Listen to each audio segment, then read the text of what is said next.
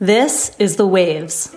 This, is the waves. This is the waves. This is the waves. This is the way. This is the waves.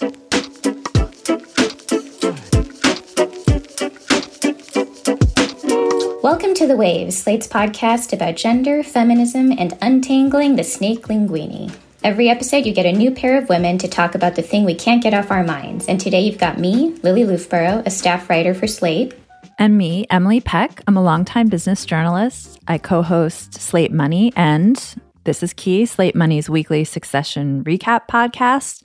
And also the producers of The Waves. Um, they usually call me when it's time to talk about rich white ladies. So here I am.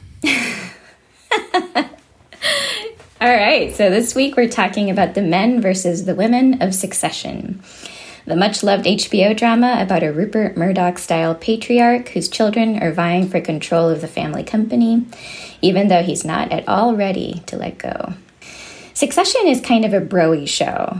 Created by Jesse Armstrong, whose former work includes Peep Show, the best and funniest show about modern masculinity in TV history, in my opinion.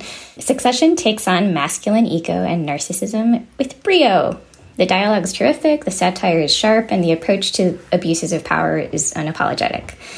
So, whenever one of the Roy boys fails to be anything short of a dick in their treatment of an adversary or confesses to a sentiment like love, their father, Logan Roy, calls them gay or women or both. And so this puts the one female sibling, Siobhan, nicknamed Shiv, in a weird position. She has to be able to roll with the boys, but she's not quite expected to operate like they do.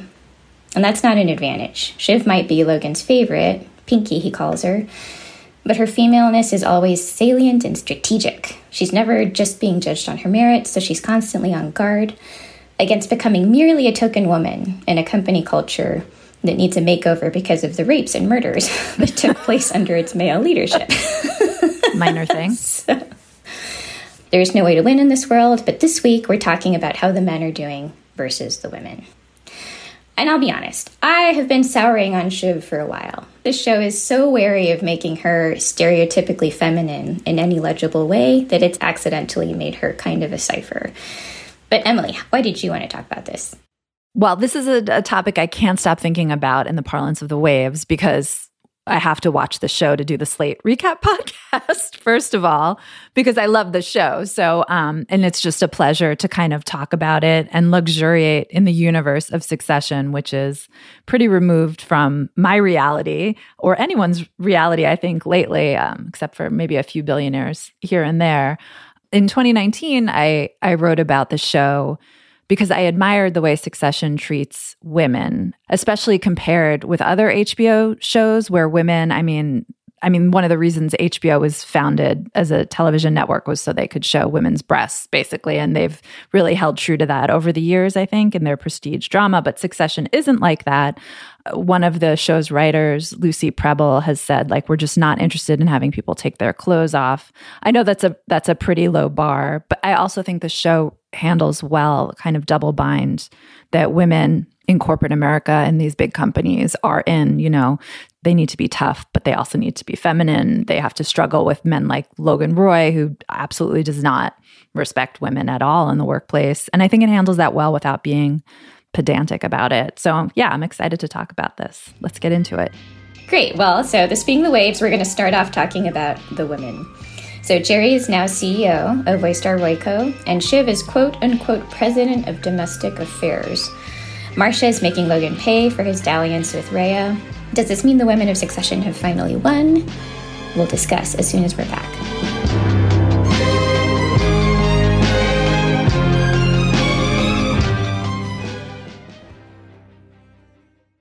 Thank you so much for listening. If you're loving the show and want to hear more, subscribe to our feed. New episodes come out every Thursday morning. While you're there, check out our other episodes too, like last week's where Allegra Frank and Shayna Roth talked about horror movies. Another day is here, and you're ready for it. What to wear? Check. Breakfast, lunch, and dinner? Check. Planning for what's next and how to save for it? That's where Bank of America can help. For your financial to-dos, Bank of America has experts ready to help get you closer to your goals. Get started at one of our local financial centers or 24-7 in our mobile banking app. Find a location near you at bankofamerica.com slash talk to us. What would you like the power to do? Mobile banking requires downloading the app and is only available for select devices. Message and data rates may apply. Bank of America and a member FDIC. It'd be easy to argue that the women of succession are in the ascent. Shiv has finally been rewarded for all her vacillating back and forth with a position that sounds important. She's president now of domestic affairs, and Gerri is theoretically in charge. But it doesn't seem like they're actually much better off. Emily, can you catch us up on what's going on with the power struggles among the Roys? I, yes, I think so. This season, there's kind of a civil war among the Roys. There's patriarch Logan on the one side, and his son, the second oldest, but sort of most favored, I'd say, son, Kendall, who at the end of season two basically started the war by calling his father mm, TLDR a terrible person at a press conference and saying his father covered up crimes and so on. So this season, the two of them are on like opposing sides. Kendall has tried to get his siblings. There's Siobhan, there is Roman and uh, Connor. He's tried to get them lined up on his side. They have rejected him. And basically Siobhan is using the crisis as kind of this wedge to get into the company. Like you said, Lili, she's now the president of domestic affairs. This is very typical, I think, for women in the corporate worlds. There's a name for this. It's called the glass cliff. And um, the other thing to know is that Gerri, I, I would say Gerri and Siobhan both are on this glass cliff now because this is a company in crisis. And as a result, they've both ascended um, but that's not, not necessarily a good thing. In Shiv's situation, I want to talk about Shiv in particular, and and her situation at present, I think, is interesting because it feels like she beat her brothers. Her dad gave her a title, but this title is actually made up, um, and so there is a question as to how real it is. Because as we know, Logan, the patriarch, has a habit of kind of conferring power, but not really meaning it. Um, he's done that already with Gerri, who he's called a hazmat suit for himself and his family, um, in her capacity as CEO now, where she can take the hits that they should probably be receiving. But I am very curious to see how much Shiv's title is equally meaningless. But in any event, Shiv is very interesting, and I've said that I've soured her on a bit, by which I mean that I've stopped finding her character interesting or surprising and I'm sad about that. I think Succession is brilliant at writing men, and I totally agree with you, Emily, that it's been great at not showing tits and ass on the women, and that there are some really interesting women, and that I think for a long time I thought Shiv was among them, but it has felt to me more and more like there are hints of deep intelligence and vision and strategic cunning uh, that she has that keep not manifesting in practice. The guys are kind of different. I think Shiv has been psychologically portrayed as very put together, but the men are vulnerable. so whether they're weaselly or narcissistic or self-aggrandizing or simply scary, they have layers. And more importantly, the way those layers interact is psychologically pretty well spelled out. Like we've spent a lot of time alone with Kendall. We know how he works and how he's suffered. Um, he and Roman are they're vulnerable, right, in ways that make them legible and human, and it also makes them seem weak to their dad. But I, I can't say the same for Shiv. Um, Snook does like an amazing job playing her. You know, her smirks and her eye rolls and her sarcasm do so much to like to really enrich a character who otherwise I think just isn't actually as defined or well written as her brothers. And it's possible, I think, that since Shiv is a woman and they're trying to protect her from feminine stereotypes, Shiv's vulnerabilities aren't written in in ways that make her psychologically legible. Like, I think Kendall and Roman are wounded. They're wounded by abuse and they're aching for their dad's approval. So, you know, they're trying in ways that are kind of coded, masculine, and desperate. They're eccentric and weird, and they throw out these bizarre visions and strategies for the company that can sometimes be compelling, even when they're really bizarre. But Shiv is very um, power suit in her present iteration to me. Like, I was more interested in her when she was kind of a bohemian political consultant who was rebelling against her dad. But now she seems to me like hopelessly focus grouped. There just doesn't seem to be anything driving her except for simple lust for power. And she's not even playing that game that well. Like, she knows that her dad hates constraints and rejects limits but it feels to me that in practice, that all she does is point out what the limits and constraints are and how to operate within them in a very politically savvy way, but not in a visionary CEO type way. Like her memo for the company seems to have struck everyone as like, you know, kind of hilariously generic and every one of her instincts seems conformist to me. And so, so in this episode, even when her speech got interrupted, thank God, it seemed to me like it was just pure corporate boilerplate. So I was almost grateful to Kendall, almost, almost grateful to Kendall for sabotaging her. But I want to hear what you think about that and about her revenge on Kendall. Okay, well, there's a lot to unpack with what you just said. Lili. And again, it's very it's very convincing what you're saying because there is a difference between the way the siblings are portrayed and it does seem to break along gendered lines and Shiv does seem to be I guess you could say she is portrayed as less vulnerable, but I think throughout this series there have been these like moments where she has cracked that have been interesting. I think in this this week's episode, spitting in Kendall's notebook after he sabotages her speech was a moment of I mean it's a lashing out moment and it's very it's very Roy and very aggressive and like wounded animal hurting and lashing out kind of moment but it, it's still a moment of vulnerability and we've seen that before with her with um with her husband you know she couldn't decide whether or not to fire Tom at the end of season two when they needed a like a head on a plate or whatever the term was, um, you know, a sacrifice, a blood sacrifice. She asked her father, please, you know, please don't, not Tom, just don't do this. And that was a moment of vulnerability for her. So, what do you think? Uh, it's the sort of tough choice people need to be able to make. People who would be very senior people. I can't choose, Dad. No. No. Just not, uh, Just not Tom. Please. For me.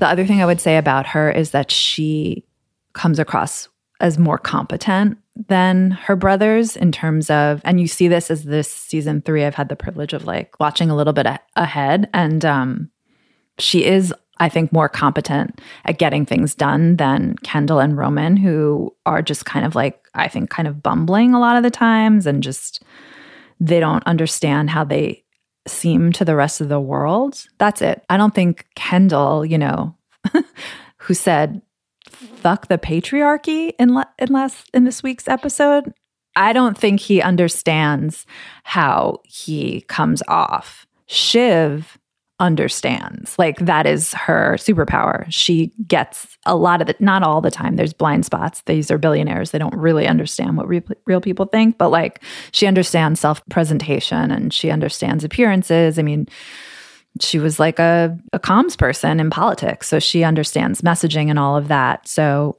I don't think she's just a cipher. And I don't think her power hung- hunger is any different from Kendall's or Roman's. Like they're all hungry for power pretty much in the same kind of of way and it's an empty hunger. It's really just like um, a stand-in for wanting their dad to love them, I think.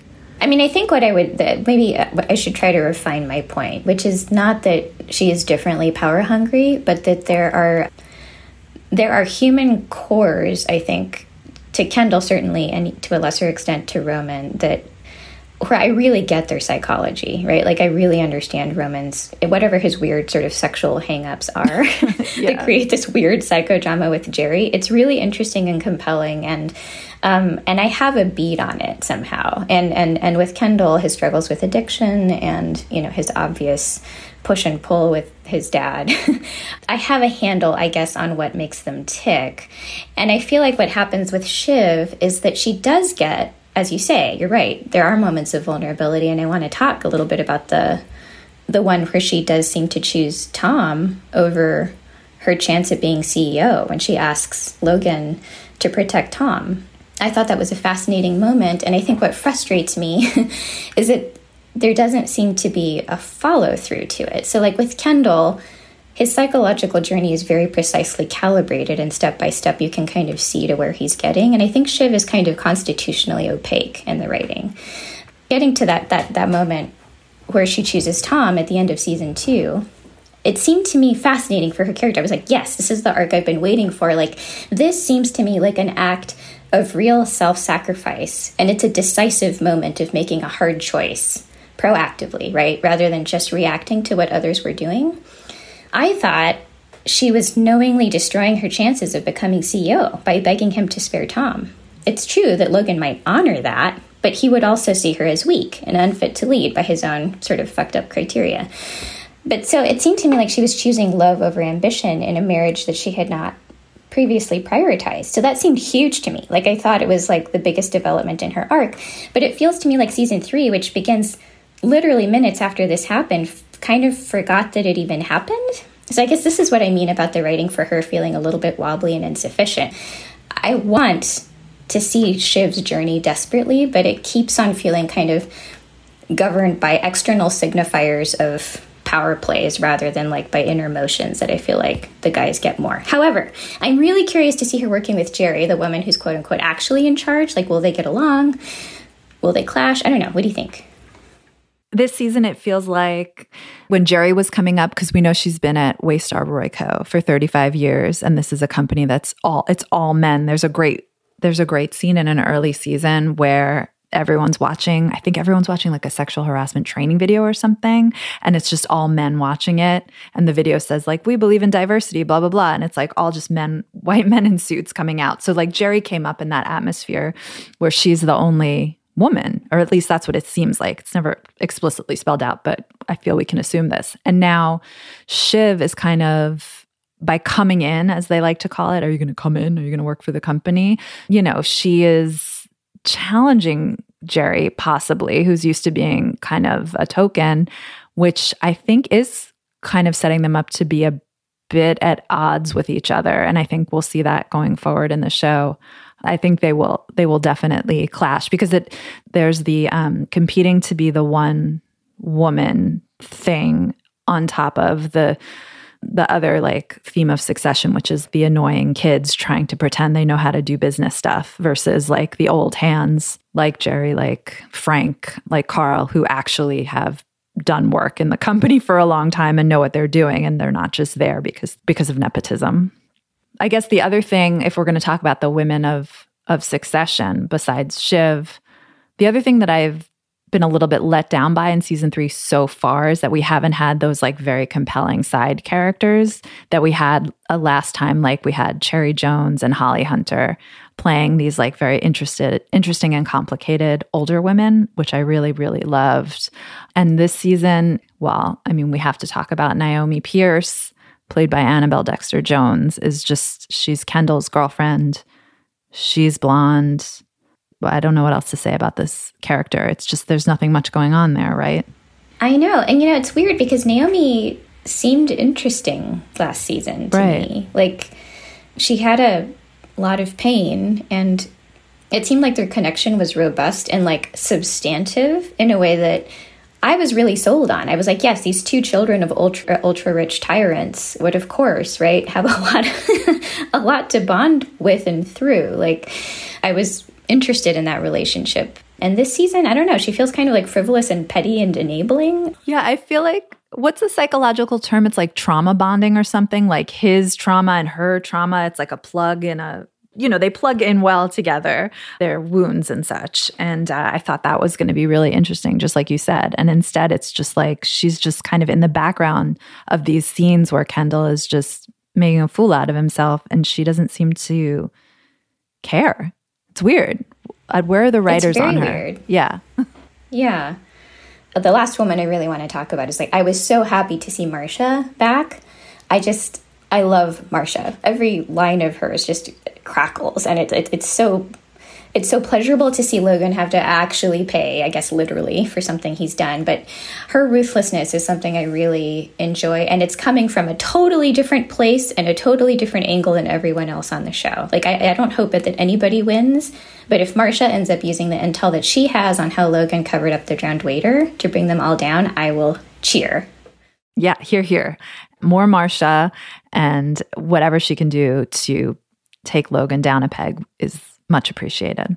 Uh, we're going to take a break here, but if you're enjoying the waves, we would love it if you would like and subscribe to the waves wherever you get your podcasts. And if you want to hear more from Lili and myself on another topic, check out our Waves Plus segment, Is This Feminist? where today we debate whether Elaine Benes from Seinfeld, played by Julia Louis Dreyfus, is feminist. And The Waves needs your help. We're closing out 2021 with two very special Waves reunion episodes. We're bringing back original hosting panels June Thomas, Noreen Malone, and Hanna Rosin ahead of Christmas, and Marcia Chatelain, Nichole Perkins, and Christina Cauterucci for New Year's. And we'd love to hear from you. Send them your questions and thoughts for discussion at thewaves at slate.com. Can I just say I'm so excited for June, Noreen, and Hanna to come back because I have been listening to this podcast since like I think 2009 or something. I don't know. I'm so excited. I feel like they'll I'll be hearing from old friends even though I don't know them.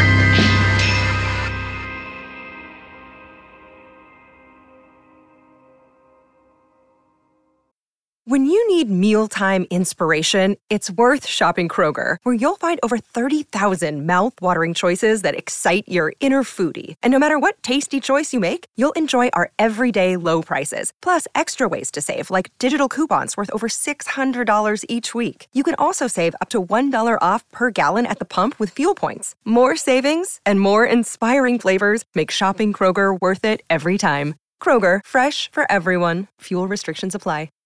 This is the story of the one. As head of maintenance at a concert hall, he knows the show must always go on. That's why he works behind the scenes, ensuring every light is working, the HVAC is humming, and his facility shines. With Grainger's supplies and solutions for every challenge he faces, plus 24 7 customer support, his venue never misses a beat. Call quickgranger.com or just stop by. Grainger, for the ones who get it done. Okay, so what about the men? Tom has offered to go to jail for Logan. Kendall has been denounced in public by his sister and given up on his resolution to be quote unquote part of the conversation, and he's hiding in an electrical closet. Logan's being raided by the FBI. Is Roman in the best position right now? I don't think there is a single man in a good position in this show, except for, I guess, Logan, though, as you said, the FBI just raided his office except for Logan, who retains all power for himself and has done throughout this show. He has elided any opportunity to have a successor. I'd love for you to talk more about the show's conception of masculinity. I sort of wonder about Logan, masculinity, and the actual, what I think is the driving force of all the drama in this show, which, bottom line, is just about a father who has deep emotional wounds is failing to actually actively love his children and be there emotionally for them and sort of manipulating their need for his love. And I feel like that is kind of all tied up in notions of what it means to be a man and masculinity. And it's just something I, I think about kind of a lot um, when I'm looking at the news, especially after all those years um, living in Trump's America, of how expectations for masculinity damage men and those men become really powerful and like damage all of us. yeah. I mean, I thought one of the saddest moments in this week's episode was when Roman it becomes clear that Roman has literally no pleasant memories with his father and has to borrow one from an excursion that he took with his brother Connor. Like that's just devastating. And then, uh, you know, I, th- I, think that you know that there's this idea that everyone, uh, everyone thought it'd be really kind of fun if after everything we might uh, open up the door and some family stuff for a little bit. No, I know, I know, and we won't dwell on it, so uh, we'll just keep it loose and uh, be fun to freewheel with it. Hmm? Tell me precisely every single word they're going to ask me. Well, I couldn't disclose specific questions because of our policies at ATN Business, and that would be ethically, uh, you know, but it uh, might be something like Logan seems like a business oriented guy. What's something special that you and your dad enjoy doing together? No. Next question. Okay, sure. What was a time that your dad came to your aid when you really needed him? Mm, no, I'm not doing that one. Right. Um, What is your most cherished father son memory? So far, these are bad. Well, how about uh, how about you, Lead? Is there some sort of childhood uh, story that you'd like to tell? I got a memory in the old Bankiola. Uh, it's a fly fishing in Montana, if Sure. that interests you. Thank you, Mr. Roy. Logan's vision of power is so kind of pathologically rooted in domination with, with the boar on the floor Yes. crap that everyone around him has to be submissive and cringing, including like Carl and Frank, his closest advisors. So, like, of course, right, it unfits his sons for power based on his own idea of how power works. Like, I mean, I feel like a thousand essays were written about Logan's expression at the end of season two when Kendall betrayed him. There was like that hint of a smile that Brian Cox had on his face. It it seemed to imply that he was pleased, right, to see his son finally as the killer he wanted, even if it came at his own expense. But I wondered then, and I wonder now, whether Logan is even enough of a parent, like whether he's constitutionally capable of caring more about his son's personal development into the right kind of monster than he is about his own control of the company. Yeah. We had an interesting conversation about this, I think, on next week's episode of Slate Money Succession. We had this guy, Michael Mechanic, on. He's like a senior editor at Mother Jones, and he wrote a whole book about rich people. We were asking him, like, are the Roys a typical rich family? And one point he made was rich people like Logan Roy are too busy to be loving parents. He told a story about a woman um, raised a millionaire, and he said that she had only had dinner with her father as a child five times, that she could remember five times. Like, Whoa. and then you kind of look at the way Kendall is not interacting with his children so far in in in season 3 and barely in the show. Billionaires who are pursuing power don't have time to be anything but sociopathic parents. Um, and that can cause a lot of of problems that we're seeing in the show. That's fascinating. I mean, I think like the opening credits actually do such a nice job of like basically creating kind of visual poem around that alienation and like the formality of the dad's occasional visual presence with those kids. I suppose, right, that also explains the attention seeking. Yeah, right? And, yeah. you know, the extent to which the power plays aren't just power plays, but are just like desperate attempts to get attention from the dad in any way possible. That's really interesting. There's that viral. Have you seen the viral video where the guy he sings over the Succession theme song, and it's like something about a kiss from daddy? And then whoever's best is going to win that kiss from daddy. All the rich white folk are going to argue, and then whoever's best is going to win that kiss from daddy. It's actually quite accurate. They're all just trying to get a kiss from daddy. and I mean, you know, and, and I, I will say that that's what I think sets Succession apart from like maybe some comparable shows. A lot of its masculinity is actually quite soft, right? I mean, it, it's about masculine neediness and insecurity and sadness. And returning to your point about Succession not having tits and ass, right? And like not writing women that way. There is a whole universe of shows about corporate America that are kind of in the vein of the American Psycho Bro, right? And I would expect a show like this to be heavily populated by that kind of character. And Stewy, frankly, is the only one who even comes close, uh, besides Logan, that is to say, like to that version of um, predatory sociopathy. And I, I find that really interesting. Like I'm, I am interested in the range of masculinities that are on display in succession and i think it's a very rich brew.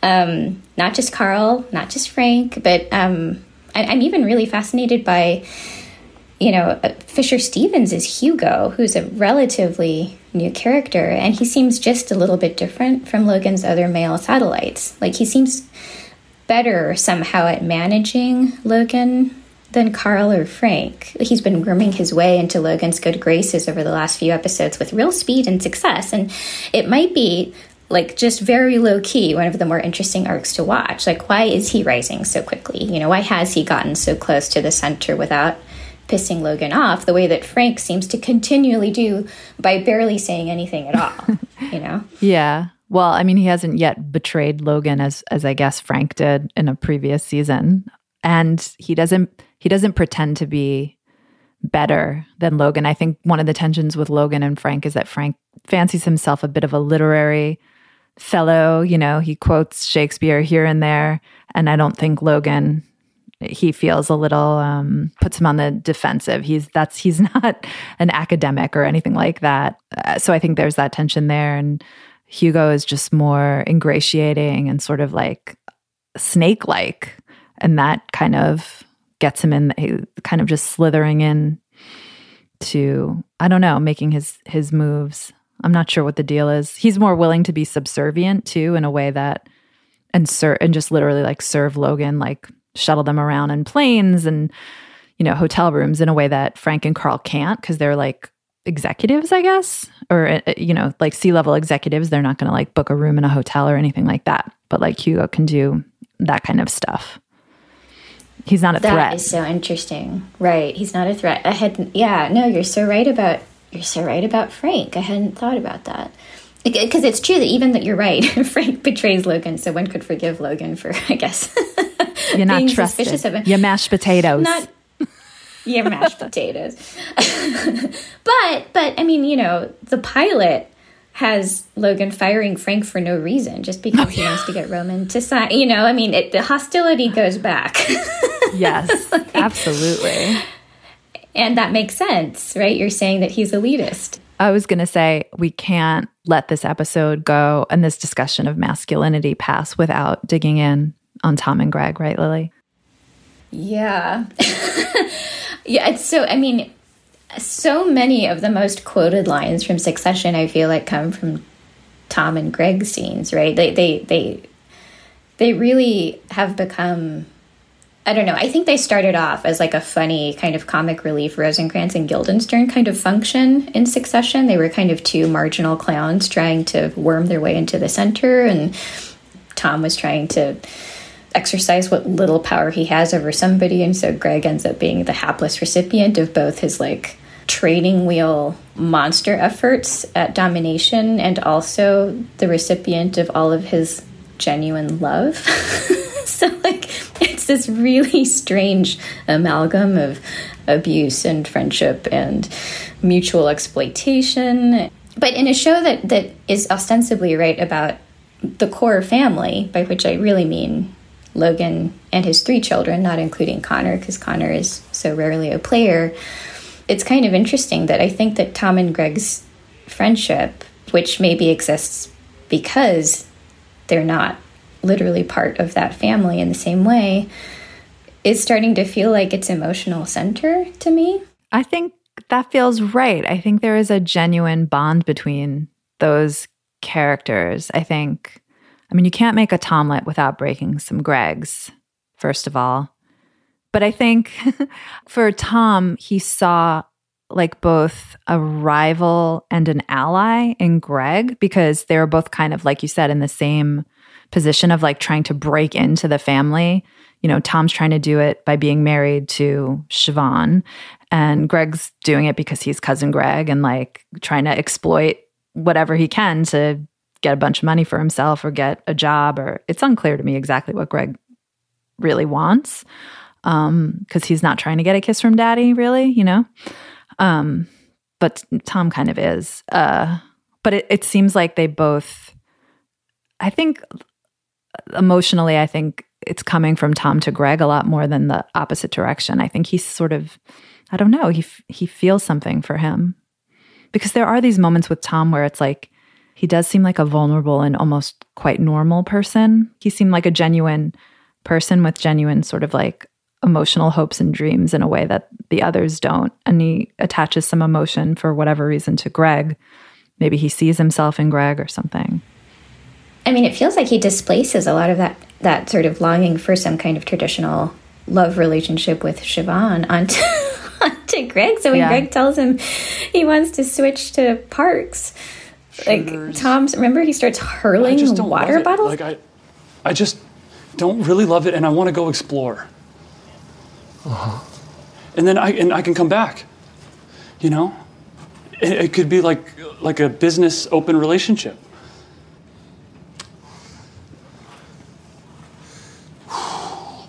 This is not a good feeling, Greg, that you're making me have, you know? Can you stop crunching? Sure. Yeah, I'm sorry. Yeah, I'm feeling. What? I just. I feel a little bit. You know? I know, I know. It's just an idea. Fuck. Fuck. Yeah.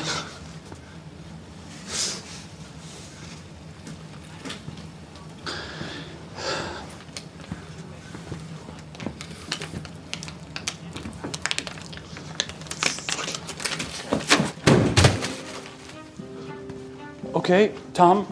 Hey, hey, Tom, Tom. We're good. We're good. We're good? We're good! Because it doesn't feel fucking good, Greg! Let's just, can we? Ah! I will not let you do this to me! I will not let go of what is mine! The strength of Tom's feeling for Greg, the, the magnitude of the sense of betrayal he feels when, you know, Greg is is trying to sort of go his own way is, is so disproportionate. Tom appears to be a somewhat normal human who is trying to ape what the Roy family does. So, like, yes, he tried to use people as furniture because he thinks that's a thing that the Roys do. I, you know, his efforts to his efforts to mimic the version of coldness and ruthlessness that the Roys, I think, are brought up to is are, are, are comical, but also he just really craves genuine connection and and Greg seems to be the only place where he's able to produce it. Yes. And it just occurred to me while you were talking that when he's throwing those water bottles at Greg, he's really throwing the water bottles at Siobhan. Because Siobhan has just told him she wants an open relationship, you know, on their wedding night, exactly when you should time such a conversation. And he's mad about it, but he acts pretty cool because he's in a weird power dynamic with his wife, right? Where like she's not just his wife, she's like his entree into an executive role at this big company and stuff. So he can't he can't like get that angry at her, but he can get that angry at at Greg. Get daddy's kiss. All the rich white folk are going to argue, and then whoever's best is going to win that kiss from daddy. All the rich white folk are going to argue, and then whoever's best is going to win that kiss from daddy. Before we head out, we want to give some recommendations. Lili, what are you loving right now? Well, I have been into fountain pens for a while. I've been kind of going deeper into fountain pen land, which is, boy, is it a rich subculture, let me tell you. wait, Lili, wait, wait, wait, wait. First of all, can you explain to me a rube who just steals pens from people and doesn't buy them even? Wh- what exactly is a fountain pen? Is that an old timey? Is there a quill involved? Can you just can you just tell me what it is? there's not a quill, but there is a nib, and there's some kind of ink containing mechanism, oh right? So whether it's a converter that what? you fill up with ink, or an ink cartridge that you plug into the pen so that you can use it. Not quill era, but a little bit after graphic wow. of a yeah. pen. It will have that pretty little nib that looks kind of like an arrow. And um, does yeah, it make a scraping sound on the on the paper? Oh, I'm so happy you asked me that because that's where my recommendation is going. No. a good one should not scratch. A fountain pen should be a smooth writing experience, and a lot more ink comes out at a time. One starts to acquire appreciations for different kinds of nibs, right? Do you want a hard one or a soft one, a firm or whatever?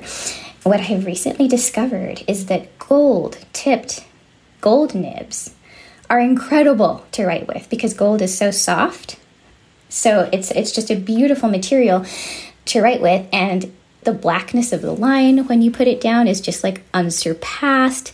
Such a pleasure. The, the problem with that is the gold nibs are really expensive. I would so, imagine so.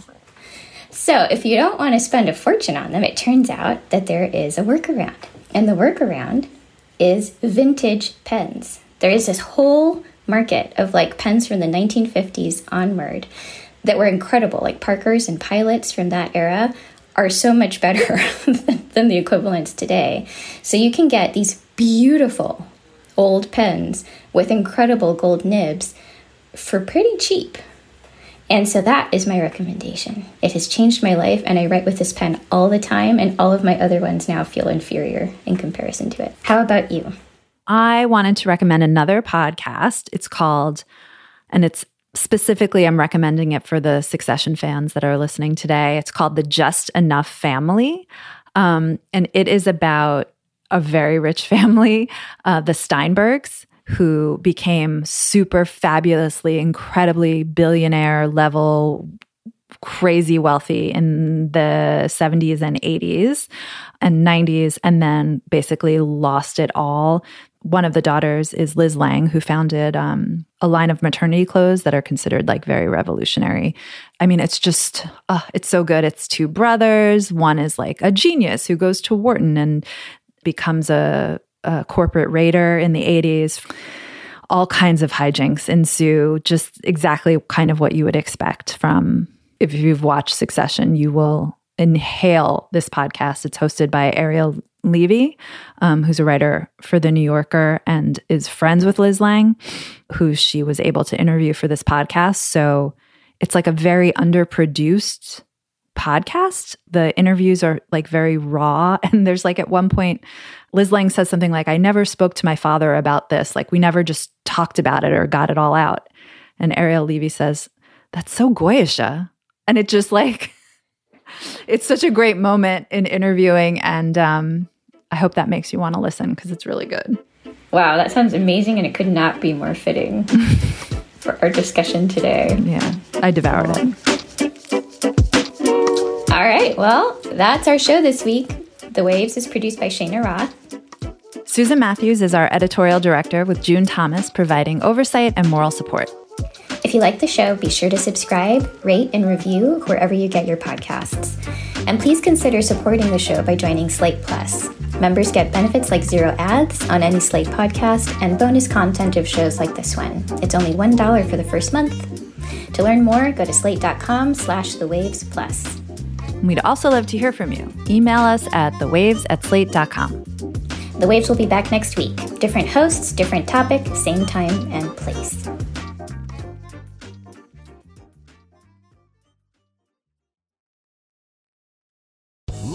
Casino asking people what's the weirdest place you've gotten lucky? Lucky? In line at the deli, I guess? Aha, in my dentist's office.